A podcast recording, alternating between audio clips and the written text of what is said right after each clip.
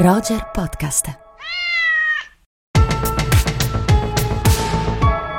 Roger Podcast.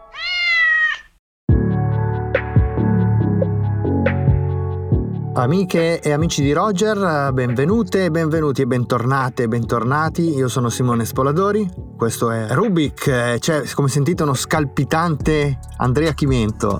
Eccomi, eccomi, volevo subito annunciarmi. Ciao Simone, ciao a tutti. Ciao Andrea, come stai? Tutto bene, tutto bene, tu? Tutto bene, tutto bene, tutto bene. È uscito il programma di Cannes. Bello ricco, bello ricco. Ci sarà anche Moretti di cui parleremo oggi. Ci sarà anche Moretti di cui parleremo oggi. Ben tre film italiani in concorso, ma un palinsesto davvero ricchissimo tra film in concorso, fuori concorso, Un certain regard. Ultimi, nelle ultime ore è proprio uscito anche il palinsesto della, della Kenzen, quindi insomma ci divertiremo, ci divertiremo assai. E anche del film di chiusura, annunciato da pochissime ore proprio. Che è un film Pixar. Pixar, Elemental, quindi Elemental. finiremo bene, dai. Finiremo bene. Ottimo. E, senti Andrea, oggi eh, ci dedichiamo a Nanni Moretti perché questa è la settimana del Sol dell'avvenire. Però volevo chiederti una cosa che, con cui ti spiazzerò Vai. perché è un fuori programma, non ne abbiamo parlato, quindi voglio, però so di, trovarti, so di trovarti preparatissimo. Io vorrei che tu consigliassi a chi ci ascolta di andare a vedere anche, oltre al film di Moretti di cui parleremo oggi, un film di cui si è parlato meno, ma che è davvero un'opera, secondo me, da vedere, che è Asbestas. Molto volentieri, sì, questo è un, secondo me dei film più belli e importanti della stagione, è un film eh, che è stato presentato al Festival di Cannes dello scorso anno, già un po' in sordina, non, non in concorso, è arrivato in sala ancora più in sordina, non so in quante sale si è distribuito, però è un film eh, che parla di un tema molto molto complesso, una, una, coppia di mezza età francese piuttosto benestante che arriva in Galizia per cercare di cambiare vita, per avere una vita maggiormente a contatto con la natura. Le loro idee però si scontrano con le persone del luogo, che invece attorno a quell'idea di natura, quell'idea ecologista, si allontanano molto, ma non tanto per questioni diciamo ideologiche e politiche, ma perché sono un po' stufi di quel tipo di esistenza e quindi vorrebbero cedere parte del loro terreno per costruire delle pale eoliche. E invece questa coppia francese si mette di mezzo perché non lo trova una cosa adatta all'integrazione tra gli esseri umani e l'ambiente. E qui nasce uno scontro decisamente inquietante in cui la cosa che a me ha ha davvero colpito ed emozionato è il fatto che il regista che è Rodrigo Sorogoyen, che è uno dei registi spagnoli più interessanti degli ultimissimi anni, non dà giudizi né da una parte o dall'altra e non prende posizione. Io credo che sia un film molto neutrale, che non soltanto dia attenzione anche ai cattivi, perché poi questi personaggi del luogo sono particolarmente aggressivi, però cerchi di comprendere anche le loro ragioni, andando anche, non soltanto solo, anche dalla loro parte, cerca di farcelo capire così come dall'altra, quindi mi sembra un'opera potentissima e originale. Opera potentissima e hai detto bene, proprio da questa sua non presa di posizione nasce diciamo così, la, la, natura più disturbante del, del, film, più inquietante, più spiazzante, perché siamo davvero eh, chiamati noi a prendere una posizione in modo piuttosto difficile e quindi un grande film. Sì, decisamente, decisamente. Cercatelo perché non è facilissimo da trovare. E infatti ho voluto fare questo fuori programma proprio perché sta, sta già scomparendo eh, dalle pochissime sale in cui era distribuito. Mentre è decisamente più facile trovare da questa settimana il Sol dell'avvenire di Nanni Moretti, nuovo film di Nanni Moretti, di cui poi eh, parleremo. Adesso però, secondo il nostro format, è il momento di parlare del cinema di Nanni Moretti, che è, eh, occupa un posto particolarmente importante nella storia del cinema italiano di due decenni molto complicati come gli anni 80 e gli anni 90, complicati per il cinema italiano in particolare e Moretti è sicuramente una delle voci, uno degli sguardi anzi più originali, vedi la deformazione da podcaster ormai, uno degli sguardi più originali e più importanti del cinema italiano di quei due decenni problematici, anche se poi ci saranno opere altrettanto importanti anche eh, negli anni 2000, Andrea. Assolutamente, assolutamente. Diciamo che Moretti inizia a fare cinema proprio nel periodo in cui cambia tutto nel cinema italiano. La cosa principale che forse cambia in relazione alla figura di Anni Moretti è che a metà degli anni 70 è come se morisse la commedia all'italiana, con film come Amici miei di Mario Muricelli, con i film di Ettore Scola, come c'eravamo tanto amati, opere che in qualche modo o anche aggiungono ancora, scusami, i nuovi mostri di Norisi, quindi anche un pochino una sorta di confronto con quello che era la commedia che si è sviluppata tra la fine degli anni 50 e gli anni 60, ormai ci sono gli anni di piombo, ormai ci sono tematiche sempre più cupe, più inquietanti, il terrorismo, il rapimento di Moro successivamente e via dicendo, non è più tanto tempo di utilizzare la risata e l'ironia per parlare della società, seppur la commedia italiana fosse comunque un filone che giocava anche molto con la tragicità, non soltanto col comico. E quindi Moretti mi sembra che riprenda un po' le ceneri di questo, di questo, genere, chiaramente seguendolo ma anche rinnovandolo, anche perché non aveva sempre un ottimo rapporto, come più volte esternato con i nostri protagonisti della commedia, e da lì inizia un po' a sviluppare il suo cinema con Io sono un autarchico ed Ecce Bombo che arrivano proprio negli anni 70. Ecco, e tra l'altro eh, il, suo, il, suo, cinema si affaccia non solo in, questo, in questa transizione tematica e in questa transizione sociale del, del, nostro paese, ma si affaccia anche in un periodo in cui si verifica e si consolida una transizione delle modalità produttive che porta il cinema italiano verso un generale appiattimento diciamo, cioè l'ingresso prepotente delle, de, dei network televisivi nel sistema produttivo cinematografico, i film che vengono prodotti pensando ai successivi passaggi televisivi, eh, è forse dal punto di vista della, della qualità sono i due decenni più complessi, fammi usare questo termine più eh, democristiano, più complessi per il cinema italiano in questo, in questo scenario di macerie, di ricostruzioni, sicuramente lo sguardo di Moretti spicca e spicca sì nei primi due film. Io sono un autarchico del 1977 e l'anno successivo Ecce Bombo.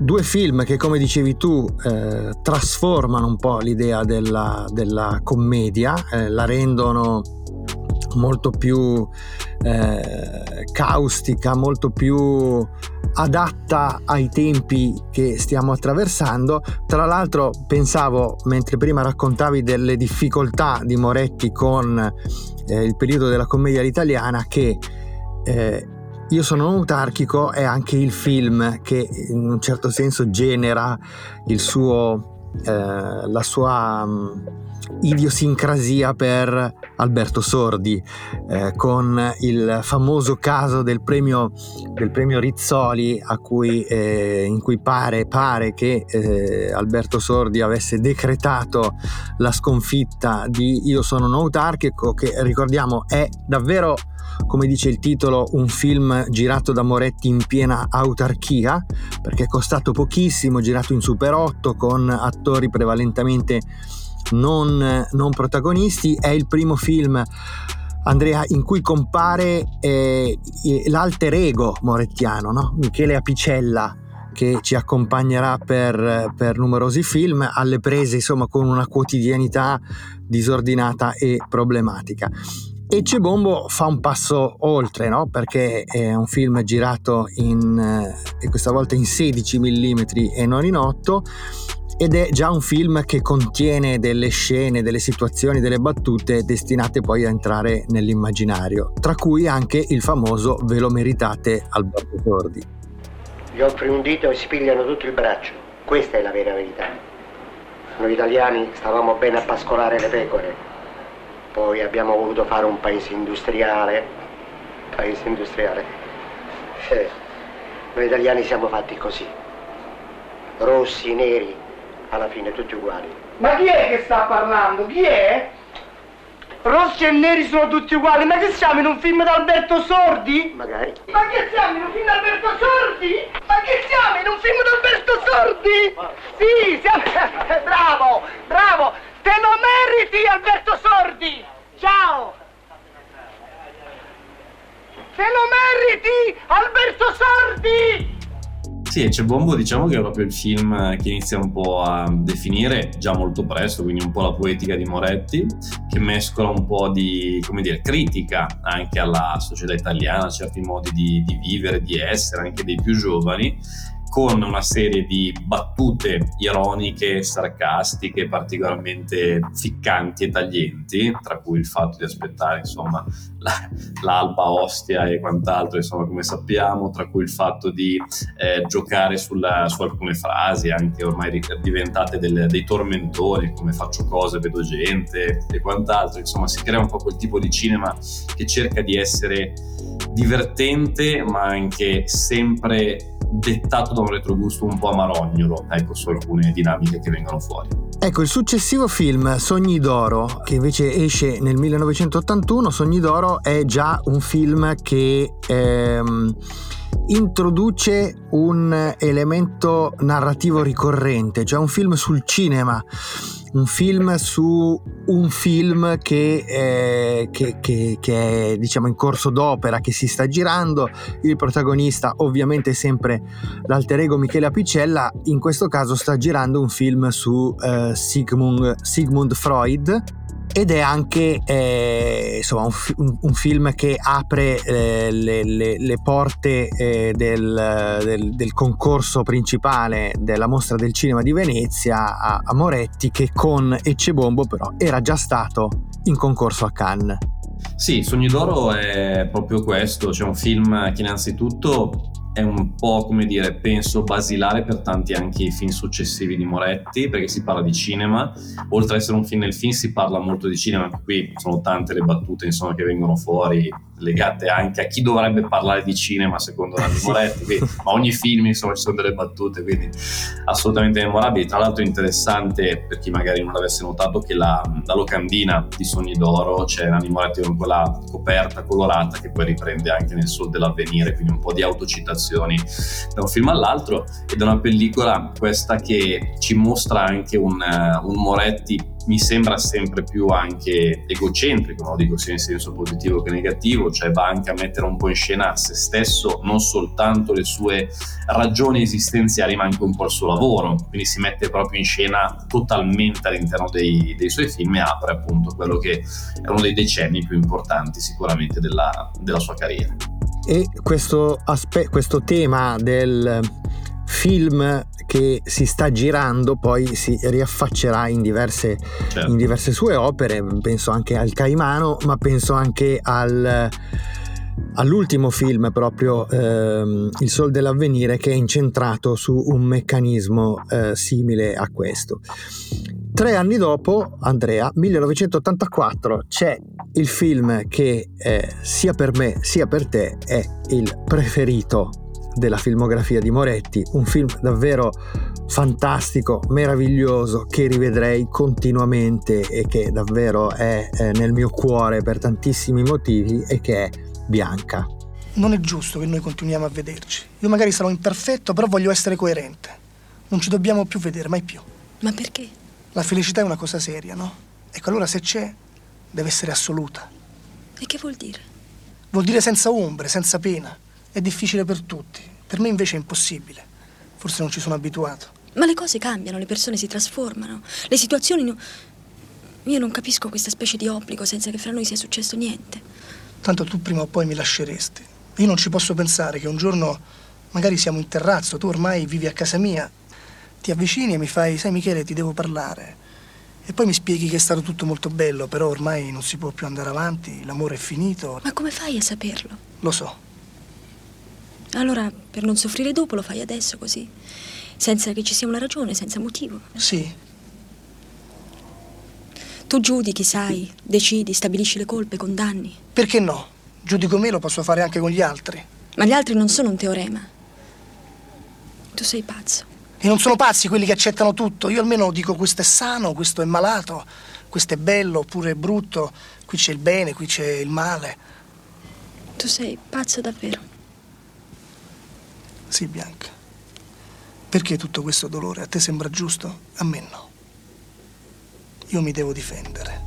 Bianca, sì, eh, eh, sì cioè, per me oggettivamente è il film migliore di Anni Moretti, poi c'è chiaramente sempre una questione di gusti, però mi sembra davvero il film in cui tutto quello che è il morettismo, diciamo così, arrivi a pieno compimento. Da un lato perché Moretti utilizza ancora un certo registro chiamiamolo così, ironico, grottesco in alcune sequenze, però va a deviare da, questa, da questo versante soprattutto verso un, un, autoritratto molto più anche profondo, complesso, nevrotico perché si parla di nevrosi, una sorta anche di discesa un po' psicoanalitica direi, no? questo film come fosse quasi un'autoanalisi su se stesso, sulla, sulla società, sul diventare adulti anche, perché poi spesso il cinema di Moretti è anche sì. un cinema di passaggi di generazione, di, di crescita, sì. di transizione, come come anche un po' gli ultimi film verso la vecchiaia, no?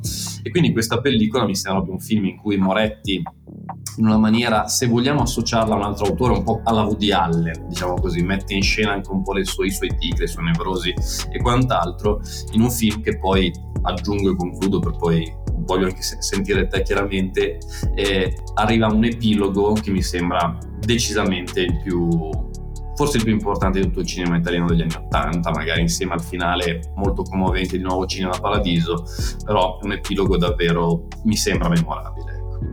Un epilogo memorabile e un film memorabile. Andrea hai detto benissimo dicendo che si tratta di una sorta di autoanalisi, è un davvero un flusso di coscienza che mantiene alcuni aspetti del cinema narrativo, ma è come sempre in Moretti un cinema narrativo molto destrutturato e in questa sorta di autoanalisi è eh, potentissima la eh, capacità che Moretti ha di rappresentare alcune eh, alcune nevrosi e alcuni eh, tic, alcuni aspetti della sua personalità, ma nei quali inevitabilmente finiamo per, eh, per rispecchiarci tutti. E la rappresentazione quasi disperata, anche se venata sempre da questo, da questa, eh, da questo tocco di ironia dell'impossibilità di vivere un rapporto eh, un rapporto sentimentale, un rapporto di coppia puro, un rapporto di coppia autentico, un rapporto di coppia ehm, che sia davvero autentico, mi sembra davvero che, che renda Bianca davvero un film, un film straordinario. Tra l'altro, come sempre in Moretti, c'è una costellazione di eh, caratteristi e di attori eh, che interpretano personaggi minori che è davvero fantastica, c'è la capacità di insistere sul grottesco in alcuni passaggi in modo irresistibile, la rappresentazione della scuola della Marilyn Monroe in cui insegna Michele è eh, davvero irresistibile e in qualche modo anticipa, eh, prevede la, la deriva del, eh, certe derive del, del, sistema scolastico e dell'istruzione in Italia verso la scuola delle competenze. E insomma davvero un film, davvero un film fantastico. A cui segue a distanza di un anno un film eh, abbastanza anomalo per certi aspetti che è La messa è finita sì, che correggimi se sbaglio, è il primo film in cui non c'è Michele Apicella come personaggio, seppur ci sia sempre Nanni Moretti, a interpretare un sacerdote, tema chiaramente per, un, um, dire, per una figura come Moretti che è un po' vicina ad altri tipi di ideologie, che crea una sorta di cortocircuito, se vogliamo. E secondo me è un film importante, La messa è finita, per una ragione soprattutto tra, tra le altre, che mi sembra un film che rappresenti in una maniera velatamente, perché non è magari esplicito, velatamente disperata proprio le crisi di un'intera generazione. È un tema, questo che in Moretti c'era già stato, non è una novità, per carità, il parlare della crisi, dei passaggi esistenziali, però in questa storia di questo sacerdote che torna dopo diversi anni a Roma e trova il suo gruppo di, di amici, di conoscenze completamente cambiato, ognuno in cerca di qualcosa, ma ognuno soprattutto sofferente del passaggio passaggio del tempo perché non è riuscito a realizzarsi, a concretizzare ciò che voleva fare. Mi sembra una pellicola che ragiona in maniera molto importante, mi sembra un film un po' sottovalutato onestamente, su quella che è stata anche l'Italia di quel periodo, su come sembra in qualche modo che non sia cresciuta nonostante la fine degli anni di piombo e altri passaggi, mi sembra un film che dall'individuale arrivi molto all'universale in una maniera particolarmente incisiva e, ci, ci, terrei insomma di consigliarlo magari a chi non l'ha visto perché non, non penso sia un film così tanto conosciuto. Ecco. Le parole sono importanti, è invece la battuta più celebre di Palombella Rossa, film del 1989. Il film ruota intorno a una partita di pallanuoto, la pallanuoto è uno sport eh, praticato eh, da, da, Moretti in gioventù. Nuoto, non la pallanuoto, ma diciamo il nuoto è un altro degli elementi che ritroviamo in questo film nuovo, insomma, il Sol dell'Avvenire che ha anche questa natura museale, no? È davvero un, un'autocitazione continua, quasi un museo dei eh, feticci mor- de- morettiani, insomma, dei film precedenti. Palombella Rossa è un film che affronta in maniera piuttosto, diciamo così, diretta, insomma, anche frontale, eh, temi politici che ricorrono e ricorreranno spesso in maniera anche più diretta nel, nel, cinema, nel cinema morettiano, perché il protagonista Michele Apicella è un, un tesserato del, del PC, eh, un funzionario, un dirigente del PC che per eh, un incidente che non viene poi spiegato nel film ha perso la memoria e quindi si trova, diciamo così, a eh, affrontare una realtà di cui mancando le, diciamo così, le premesse a, breve, a brevissimo termine, una realtà che risulta incomprensibile. E poi dovevo convincere il partito a far distruggere l'altare della patria per far posto a una comunità a cui avrebbero aderito tutte le piante e gli animali della zona avrebbero aderito spontaneamente. Sì, ma io vorrei sapere qualcosa di oggi, perché lei mi ha parlato di quel periodo che poi in fondo è il periodo del femminismo e tutto il resto. Tutto il resto. Tutto il resto, no? Il femminismo è venuto dopo, perché in quegli anni le ragazze dicevano che in Italia le donne non erano oppresse come in America. per cui in Italia non... È stupenda questa battuta. non è una battuta. Non no. era una battuta. No, io non lo so. No, io non lo so, però senz'altro lei ha un matrimonio alle spalle a, a pezzi. No, che dice? No, forse ho toccato un argomento che non... No, no, no, l'espressione, non è l'argomento, non è l'argomento, no, non è l'argomento, è l'espressione, matrimonio a pezzi, ecco, ma come parla? rapporto in crisi, però è così kitsch. Kitsch. Ma do, dove l'ha andata a prendere questa espressione? Dove l'ha andata a prendere Io non sono alle prime armi. Alle prime armi, ma come parla? Anche se il mio ambiente è molto cheap. Il suo ambiente è molto? È molto cheap. Come parla? Senta, ma lei è fuori di testa! E tu? Come parla? Come parla? Le parole sono importanti! Come parla? Sì, forse uno dei suoi film più, più politici, no? direi un po' più schierati, anche un, un, ennesimo, in questo caso ritratto molto intimo e personale di quelli che sono un po' sue, i suoi interessi, le sue passioni e anche un po' la sua voglia di combattere, ecco direi io, forse la pallanuoto diventa anche un po' la metafora sportiva per parlare anche di possibili scontri no? che devono esserci nella, nella politica, visto poi che anche nell'anno successivo firmerà un documentario molto politico come La Cosa, quindi è un Moretti che prima di arrivare a Caro Diario, anticipo un attimo il possibile assist per il film successivo, diciamo che cerca molto di ragionare anche su aspetti societari in un senso anche particolarmente aggressivo, direi. Ecco. Allora l'hai chiamato tu e arriviamo quindi a Caro Diario 1993 e premio per la miglior regia a Cannes ed è un film diciamo così di piena, di piena maturità, diciamo che è un film che chiude un po' una fase nel, nel, cinema di Moretti, portandola alla, per certi aspetti anche a una, a una, radicalità espressiva, film in tre episodi che eh, rinuncia in maniera più... Ehm, in maniera appunto più radicale di altri a una struttura narrativa organica, però un film perfettamente eh, in grado, come quasi sempre nel, nel, cinema di Moretti di cogliere lo spaesamento e la perdita di certezze di un'epoca, di una generazione proprio in un periodo di grande transizione. Voi gridavate cose orrende e violentissime e voi siete imbruttiti. Io gridavo cose giuste e ora sono uno splendido quarantenne. Sì, questo è, il, è, un film in cui Moretti mette in scena se stesso, già lo faceva, ma in tutti i sensi, nel senso che Michela Picella, anche qui correggimi se sbaglio, non è più il nome del personaggio, ma è sì. proprio Nanni Moretti, sì, non sì, c'è più un alter ego direttamente, che racconta esperienza appunto della sua, della sua vita in tre episodi, c'entrano anche delle tematiche molto intime, no? anche il tema della malattia e via dicendo, in un, in un film che è stato davvero una sì, un passaggio nella sua carriera importante anche perché con questo film è diventato uno degli assoluti beniamini del pubblico francese del Festival di Cannes. È un film che ancora oggi la critica francese elegge tra i massimi capolavori del, del decennio, degli anni 90 e forse non solo. Io magari sono un pochino più tiepido della critica francese verso questo film, seppur sia un film davvero ottimo, assolutamente. Per me non è tra i migliori in assoluto di Moretti, personalmente. Cioè, Bianca eh, mi sembra davvero un, un passo avanti e anche qualcosa che arriva successivamente. Però, caro Diario, oltre a essere forse il manifesto effettivo del cinema di Moretti, è anche il manifesto di un modo di fare cinema a cui non siamo abituati.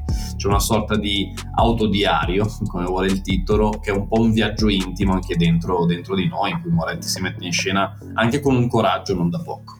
Sì, e con una delle scene più intense e commoventi del decennio, almeno per quanto riguarda il cinema italiano, che è lo straordinario omaggio a, a Pierpaolo Pasolini con uh, quella scena, con quella ricognizione in Vespa sul, eh, sul litorale di, di Ostia, eh, proprio a raggiungere il luogo a quel tempo eh, così proprio degradato e abbandonato eh, con quel monumento così che sembra davvero abbandonato a se stesso in mezzo alle erbacce dove è stato assassinato Pierpaolo Pasolini.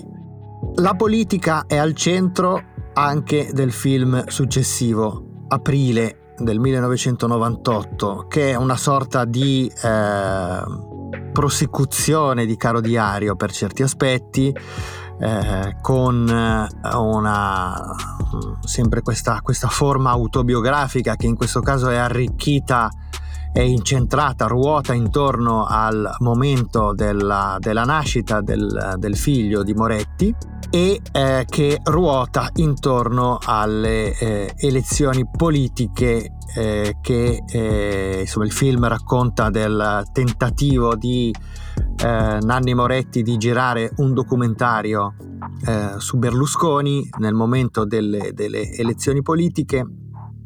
E c'è questa, insomma, questa, questa battuta passata alla storia che eh, in un certo senso vale un po' tutto il film che è quella che ascoltiamo adesso Ecco, di qualcosa di sinistra, il film qualcosa di sinistra riesce a dirlo, però sicuramente diciamo che non rientra tra le cose più memorabili che Moretti ci ha regalato non mi far vedere che tortura, che tortura questa campagna elettorale. Speriamo che finisca presto. D'Alema, reagisci. Il problema oggi di, questo paese è che dei giudici che sono nella magistratura reagisci. perseguono degli avversari politici e, e, non dovrebbe in un paese dai. che vuole essere democratico Rispondi. essere consentito D'Alema, chi è impegnato qualcosa. ideologicamente reagisci. possa aprire delle inchieste e giudicare colui che considera un nemico politico. Dai politico. Questo è il momento qualcosa, drammatico. D'Alema, rispondi, non ti far mettere in mezzo sulla giustizia proprio da Berlusconi. D'Alema, di una cosa di sinistra, di una cosa anche non di sinistra, di civiltà. D'Alema, di una cosa, di qualcosa, reagisci. Sì, no, per, per me, um, onestamente, io credo che sia, a mio parere, il film peggiore di Moretti. Il film che, almeno, mi sembra meno azzeccato da un punto di vista del collegamento tra il suo personaggio e la società e risvolti un po' più alti. Mi sembra un po' un film, come dire, va bene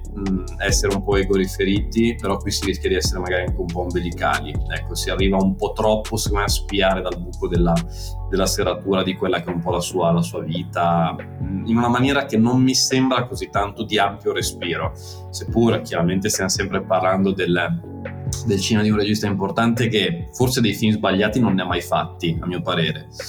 Questo diciamo che è un film minore, ecco dai, siamo un po' più, un po più, un po più lievi nel discorso. Non lo è invece La stanza del figlio, Andrea, che è il film che porta a, a Nanni la Palma d'Oro al Festival di Cannes ed è uno dei più celebrati della sua filmografia. Film molto bello, secondo me molto emozionante, film che parla di traumi, di elaborazione del lutto, della forza anche di Moretti, che qui mi sembra molto importante nel raccontare le famiglie, le famiglie che possono essere famiglie reali nel suo cinema, ma anche possono essere i set cinematografici, può essere il rapporto genitori-figli, vabbè, faccio una, un piccolo flash forward. Io sono un grande fan di mia madre, che mi sembra un film che ragiona molto, in maniera molto forte attorno a questo tema, poi magari ci torniamo. E mi sembra un film in cui Moretti si apre anche a un'attenzione, diciamo così, verso gli altri, anche a livello di personaggi, nuova, che poi proseguirà con i film successivi, in cui spesso recita un po' meno da protagonista, ecco. Sì, e molti hanno detto anche, lo hanno definito un film diciamo meno morettiano di altri, perché è un film in cui effettivamente questa forma di eh, narcisismo, inteso proprio insomma come la tendenza a guardare molto eh, se stesso allo specchio, non necessariamente piacendosi tra l'altro, ma di guardare eh, tutto filtrato attraverso l'immagine riflessa di se stessi nel mondo, qui viene forse un po' meno, però effettivamente è un film eh, di, di, di, grande forza, di grande potenza eh, drammatica, anche, che dimostra anche un, un, certo tipo di sensibilità estetica di Moretti, o meglio la capacità di raccontare, intendo questo, con grandissima forza degli aspetti emotivi servendosi delle immagini. Io ricordo in maniera molto molto eh, precisa la, eh, la, potenza devastante di quelle inquadrature, i, i dettagli delle, delle, viti che chiudono la bara del, eh, che contiene il corpo del, del, figlio. In questo film ci sono questi dettagli ravvicinati eh, con anche un, un suono particolarmente enfatizzato, iperrealistico, che riescono eh, a trasmettere in maniera potentissima davvero il senso di disperazione per la perdita eh, in modo eh, assoluto e sconcertante senza servirsi di, eh, senza utilizzare parole ma servendosi semplicemente delle immagini e del linguaggio del cinema. Assolutamente, assolutamente. Il linguaggio del cinema che poi torna a essere centrale, no? qualche anno dopo nel suo film successivo, in cui sembra un po' forse riuscire anche a realizzare quel sogno che c'era in aprire di fare un film attorno a Berlusconi. Esatto, un film su Berlusconi lo è senza dubbio. Il Caimano del, del 2006, anche questo è un film che esce proprio in concomitanza con le elezioni eh, con le elezioni politiche, infatti è un film che esce insomma qualche settimana prima del voto che insomma fa molto discutere per il modo eh, apocalittico e sulfureo in cui viene rappresentato eh, Berlusconi con quel finale veramente ambiguo eh, Andrea e problematico in cui in questo film su Berlusconi che è, eh, il, che, che un regista interpretato da Silvio Orlando sta cercando di fare eh, e che eh, per, per, gran parte del film l'attore che lo interpreta è interpretato da Michele Placido ma nel finale del film a interpretare Berlusconi compare lo stesso Moretti. È una botta pazzesca quel finale, un finale che io amo moltissimo, un finale che mi, mi suscita davvero tanta forza emotiva nella sua controversia, nel suo essere così brutale. Mi sembra un'opera coraggiosa. Il Caimano, un pochino sottovalutata perché non è un film che è stato così tanto ben accolto. Un film, secondo me, buono, adesso senza arrivare a, dei, a degli esiti eccellenti, però mi sembra che quella, quella, conclusione sia un qualcosa che non lascia indifferenti, che possa essere un po', come si suol dire con il Moretti del nuovo millennio, un po' profetica magari, ma sarà ancora più profetico il film successivo, però mi sembra un cinema ancora tanto, tanto vivo, tanto pulsante, tanto desideroso in qualche modo di scuotere lo spettatore, come appunto anche le sue opere che arriveranno dopo. Profetico è sicuramente Abemus Papam, che viene eh, girato, eh, realizzato nel 2011, quando effettivamente l'idea che un papa possa rinunciare al suo, al suo scranno è abbastanza mm, remota, o almeno ci sembra abbastanza remota, ma Moretti come al solito un, un eccezionale profeta nella descrizione del crollo delle certezze che sembrano eh, granitiche che invece non lo sono. Quello che è successo negli ultimi giorni, la sua elezione e tutto il resto, noi per un momento lo mettiamo da parte, perché vorrei che cominciassimo un po' a ripercorrere, provassimo a rivivere sue emozioni. E... Aspetti un momento. Senta, immagino che io non possa chiedere... Assolutamente delle... no. Immaginavo che di sesso non si poteva. Un accenno alla mamma? Beh, in questo momento potrebbe risvegliare episodi lontani, ricordi. E... Appunto. Appunto. No. No. E affrontare fantasie e desideri non realizzati? No. No. E qualcosa dell'infanzia? Sì. Con molta discrezione. Con molta discrezione. Bene, i sogni invece sì. Beh, dipende dai sogni. Comunque no. Meglio di no. Meglio di no. Perfetto. Grazie.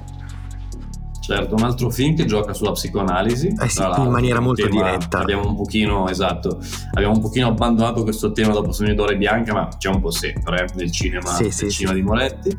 E questo è un film che a me piace moltissimo, mi sembra un film davvero molto ricco di spunti, di stratificazioni. Moretti torna a ragionare sulla religione, che è un tema che riesce a trattare con grande attenzione, che secondo me all'interno all'interno della sua anima, usiamo un termine un po' mistico, è, un qualche, è in qualche modo un qualcosa che lo muove decisamente, è una mia supposizione naturalmente, e questo mi sembra un film molto molto ben girato, ecco l'estetica di Moretti, la regia proprio di Moretti, i tempi tecnici, il montaggio, questo lato un po' più tecnico, a mio parere negli ultimi film è molto cresciuto, diciamo da, dal Out, da Plus Papa in avanti, l'ha portato a essere un regista con un'attenzione davvero ai tempi di montaggio che negli anni 80 non aveva, ma questo non è un demerito, eh. c'era un'attenzione verso più altre cose. Quindi un film che davvero vola via con un soffio, un film rapidissimo, profondo e lieve allo stesso tempo, eh, che mi sembra avere una bella lezione di cinema in generale. Sì, sì, e c'è questa, questa splendida inversione tra la figura della psicanalista e la figura del Papa, per cui abbiamo lo psicanalista rinchiuso nei palazzi del Vaticano insieme ai cardinali e il Papa libero. che invece è libero per il mondo. E questa è un'inversione davvero, davvero straordinaria. Eh, hai parlato di un film che forse, cioè Abemus Papam, forse non ha ricevuto tutta l'attenzione che avrebbe meritato e probabilmente l'attenzione eh, che avrebbe meritato non l'ha ricevuta nemmeno il film successivo. Mia madre, almeno in Italia, è un film che tende ad essere considerato un film minore, ma che in qualche modo è un film che riesce a raccogliere in maniera molto felice felice il film non lo è per niente, ma diciamo in maniera felice, nel senso in maniera molto riuscita, il, l'eredità di alcuni film precedenti, cioè riesce a raccogliere dei fili tematici che nascevano, che erano nati in film precedenti e a portarli in qualche modo a compimento, a conclusione. Sì, è un film sul cinema, ancora, ma un film anche che parla insomma di una elaborazione del lutto che c'entra anche con la vita di, di Moretti, il tema della perdita della figura materna. L'elaborazione del lutto è un tema di cui abbiamo già un po' parlato con la stanza del figlio, però qui c'è una, secondo me, una profondità ancora superiore anche per come Moretti riesce a gestire diciamo così, personaggi di contorno in maniera ancora più, più forte.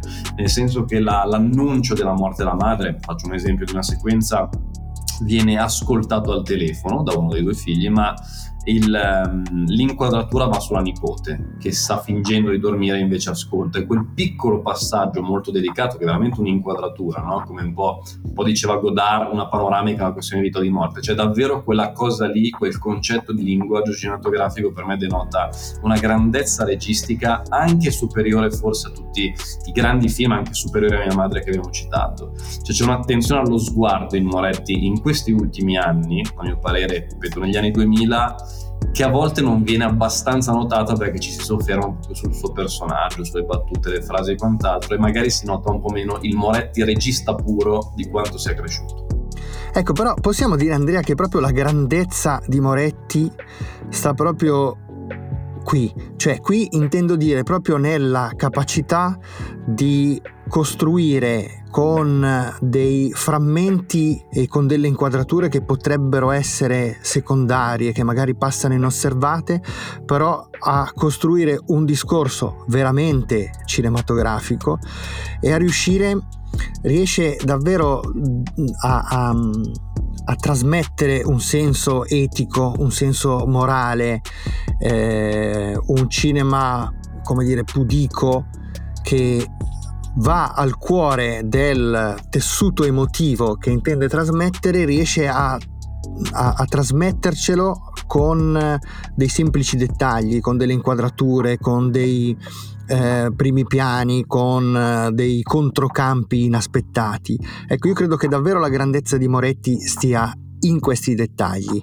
Assolutamente, assolutamente no, io sono molto d'accordo e dato che magari lo, lo, saltiamo un pochino, secondo me questo concetto dei dettagli c'è anche molto in Santiago Italia, che è un documentario, un ritorno documentario, documentario di interviste nei confronti di chi è fuggito dal Cile per il colpo di Stato e quant'altro, e c'è questo collegamento tra il Cile e l'Italia, e mi sembra un film che paradossalmente parla molto con mia madre, seppur è finzione documentaria, anche per questa attenzione ai dettagli, sia visivi che nel modo di esprimersi dei vari personaggi, e la grande attenzione in generale di Moretti, ancora secondo me fondamentale sui tempi di montaggio da una parte e dall'altra.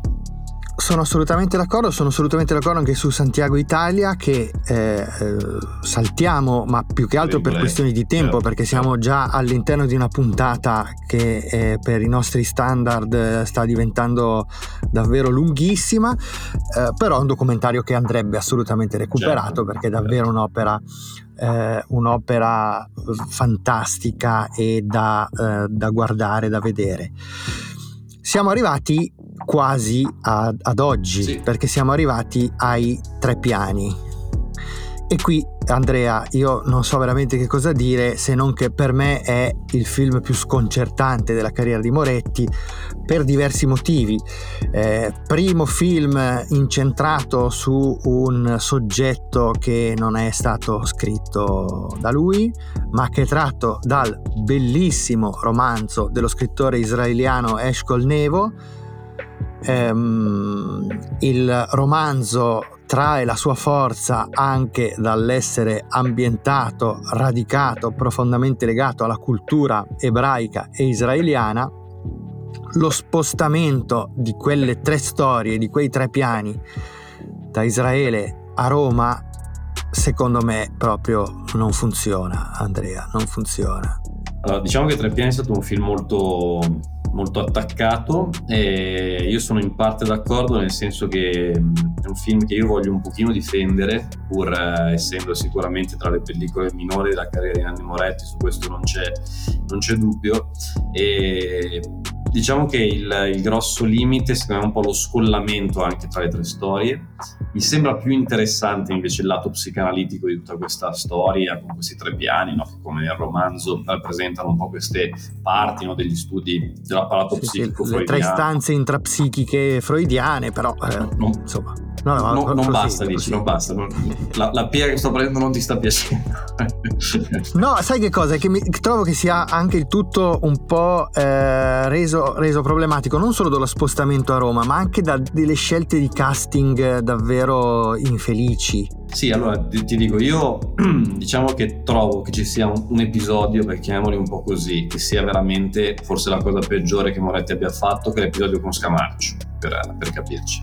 Io trovo invece molto molto bello, mi è piaciuto davvero tantissimo la parte in cui c'è Moretti e Margherita Bui per alcune scelte anche qui di piccoli dettagli che mi sembrano importanti, tra cui un'elaborazione del lutto in cui si cerca di continuare a conversare con la persona defunta attraverso la segreteria telefonica, mi sembra una grandissima scelta concettuale anche dentro quel contesto di film è una pellicola un po' scollata che mi piace però un pochino difendere ecco, per, questo, per quest'ultimo piano in tutti i sensi che Moretti mette in scena.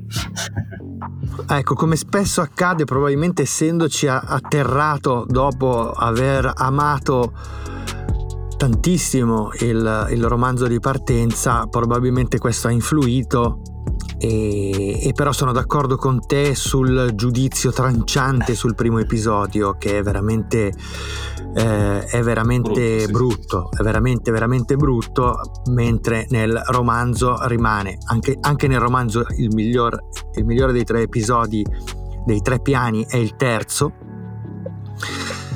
quello del, insomma, del, del certo. giudice e, del, e quindi del, del, del superio, ma eh, anche il primo comunque ha una tensione drammatica che nella, nella versione morettiana con Scamarcio viene completamente dilapidata.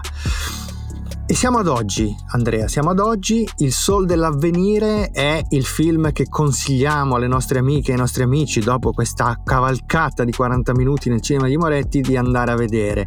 Film che eh, a mio modo di vedere eh, segna un un grandissimo ritorno di Moretti ai suoi eh, temi eh, ai suoi temi fondamentali, non solo ai suoi temi, ma anche proprio sue, ai suoi feticci, ai feticci che hanno caratterizzato il suo cinema, lo fa però in un modo straordinariamente intelligente e che dire, il film sarà in sala il 20 aprile e sarà però anche in concorso a Cannes. Sì, assolutamente, quindi c'è l'occasione, per, come spesso avviene nel cinema di Moretti, di poterlo vedere prima del festival, perché Moretti ha proprio una sorta di licenza, adesso non so se è il termine giusto da utilizzare in termini legali, ma una licenza per poter far uscire i suoi film nella sua nazione prima del Festival di Cannes, quindi non sarà un'anteprima mondiale in concorso. Sono pochissimi i registi che hanno questa licenza sono un po' i beniamini di Cannes, che io sappia sono lui per l'Italia e Pedro Almodovar per, per la Spagna. Bene, quindi adesso uh, ne, ne, ne, parliamo, insomma ne parlerò c- con la nostra scheda per chi ci ascolta e poi Andrea ci sarà modo di ritornarci, di riconfrontarci nelle puntate di Rubik che faremo uh, da Cannes. Certo, molto volentieri. 88 1 seconda. Azione! Il tuo film è un film sovversivo. Pier, non esagerare, dai. Eh sì, sovversivo. Voglio vederti danzare. Parliamo di tutto, di politica, di cinema, di lavoro. Io e Giovanni siamo sempre stati così, abbiamo sempre parlato di tutto. Di tutto tranne che di noi due. Aiuto, stop! Questa è una scena in cui parlate di politica. Chi se ne frega della politica? Questo è un film d'amore. E lontano, lontano nel tempo. Tanto ho tutto. Ho i sonniferi, gli antidepressivi, la crema per il viso, ce l'hai? No, la crema non ce l'ho. Scusa, prendi gli antidepressivi? E come fai senza crema per il viso? Per me questa è la scena più importante del film. Ho sempre sognato di fare un personaggio che alla fine si impicca. Finalmente. Notre rendez-vous est confirmé chez Netflix. I nostri prodotti sono visti in 190 paesi. 190 paesi? 190 paesi. Mm. Purtroppo la sua sceneggiatura è uno slow burner che non esplode. No. No. Puff.